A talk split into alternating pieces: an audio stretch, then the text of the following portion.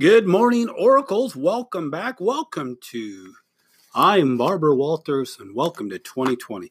That's my best Barbara Walters.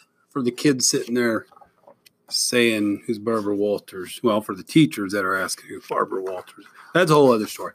But welcome to it's January 6th, it's Monday, it's 2020. Our word of the week is the word focus. Again, the the new year always brings a new focus in people's lives. Um, yeah, so I wonder what each of your uh, focal areas might be. It'd be a great conversation piece to have with your family, uh, to have with your school family, uh, to have with some of your best friends, maybe an accountability partner. Um, I know for me, it's to be more active. It's to drink more water, less pop. It's to uh, eat healthier, get more steps, and I'm tracking my stuff. So, students, you can ask me how I'm doing on my wild, wildly, widely, wildly important goal, my wig.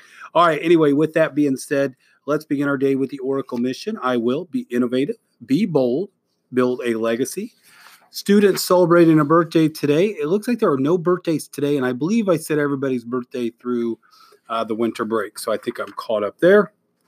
Um, what students and staff to know you were all missed. I, I miss y'all. I really did. I was excited to get back. Um, a reminder to teachers grades will be automatically posted tomorrow, Tuesday at 8 a.m. Um, I will run report cards on Tuesday and report cards. We are going to send paper copies home. Uh, they will go home on Friday. Um, our PTA has a Sunday meeting at 12:30, so that's in six days. Just thought I'd start pointing out a PTA meeting on Sunday. I know they have big business to talk about the upcoming Mother Sundance in February. So, anyway, with that being said, after today's announcements, please stand and have a moment of silence, followed by the Pledge of Allegiance. Remember to live the Oracle mission. Today's episode brought to you by Ice Mountain, 100% natural spring water.